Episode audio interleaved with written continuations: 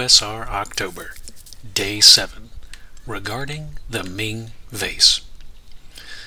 We have been through the Epiphanies, we have been through the player tips, so obviously the next place to look is the referee section down at the bottom. And the first point that's made in the Tao of the GM is the way of the Ming Vase. In essence, there is no rule in the book that reflects knocking stuff over in combat.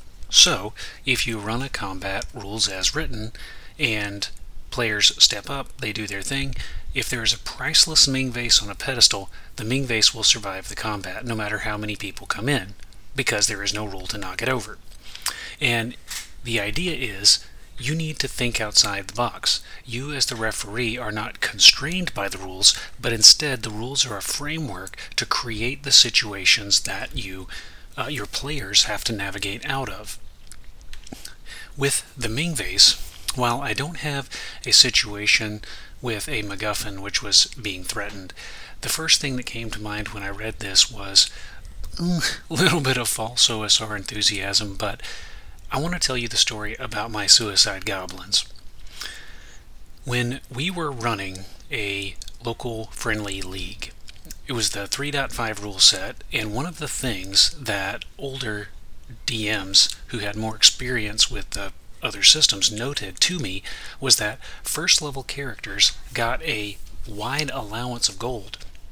Then, on the equipment list, one of the cheaper items you could buy was Alchemist's Fire, which you could throw at a target. It would hit them for d6 flame damage, but it would splash to everyone adjacent to the target for one point, no save. Very curious. Fast forward to the following Thursday. League night starts. A party uh, comprised of a favored soul, which was their uh, spontaneous version of the cleric, uh, fighter, barbarian, uh, thief, and what have you. I don't remember the exact composition, but what I do remember is the divine spellcaster being spontaneous. They step into a cave that is occupied by goblins who have been harassing the train. They've been warned, they're fanatical.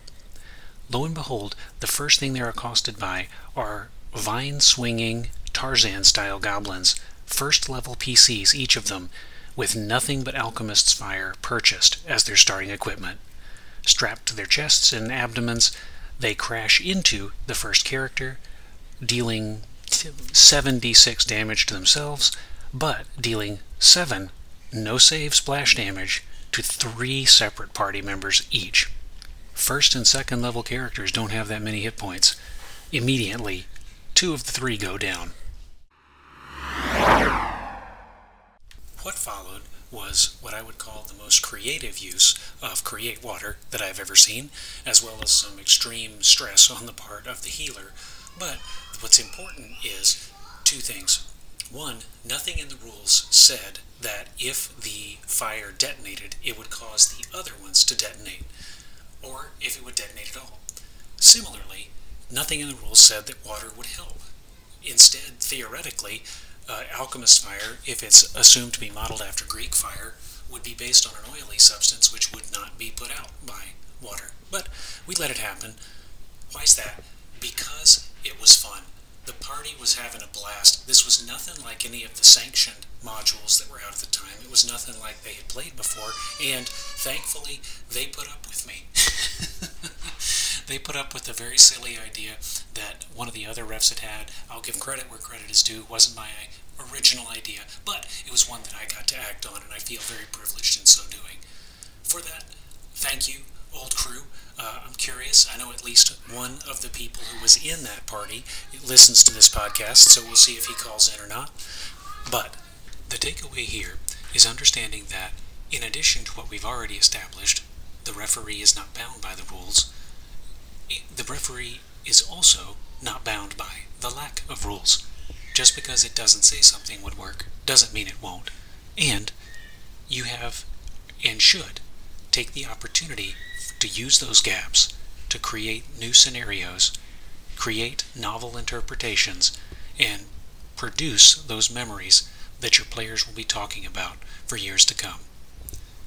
Hopefully, you guys enjoyed that story uh, in these brief five minutes as much as I enjoyed running it for those three or four hours back uh, back whenever that happened.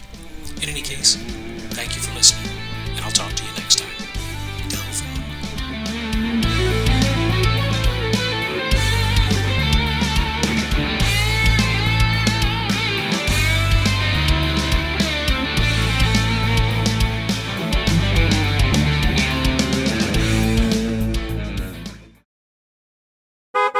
The Clear Square Ring Mail Podcast is an independently owned and operated product released for educational and informative purposes under the Totally Steal This license, which is kind of like Creative Commons, except f- licensing. Segments recorded within a vehicle are recorded using a Bluetooth hands-free device in conjunction with local vehicular safety legislation. Theme music for the Clear Square Ring Mail Podcast is Gold Coffee by Michael Ramirez C, retrieved from Mixkit.co and used under the Mixkit royalty-free music license. Sound effects used in the Clear Square Ring Mail Podcast are also retrieved from Mixkit.co and used in accordance with the Mixkit free sound effects license. Clear Square Ring Mail does not ascribe to nor endorse views or opinions expressed by call-ins, guests, or even the host, unless you think they're awesome, and thus does not assume any liability regarding the consumption or distribution of this podcast. By listening to the Clear Square Ring Mail Podcast, you agree to these provided terms. Parties with questions regarding these terms, conditions, or releases are encouraged to reach out to Clear Square Ring Mail at the prescribed methods provided on the Clear Square Ring Mail blog. Parties dissatisfied with these terms, conditions, or releases are encouraged to go suck an egg.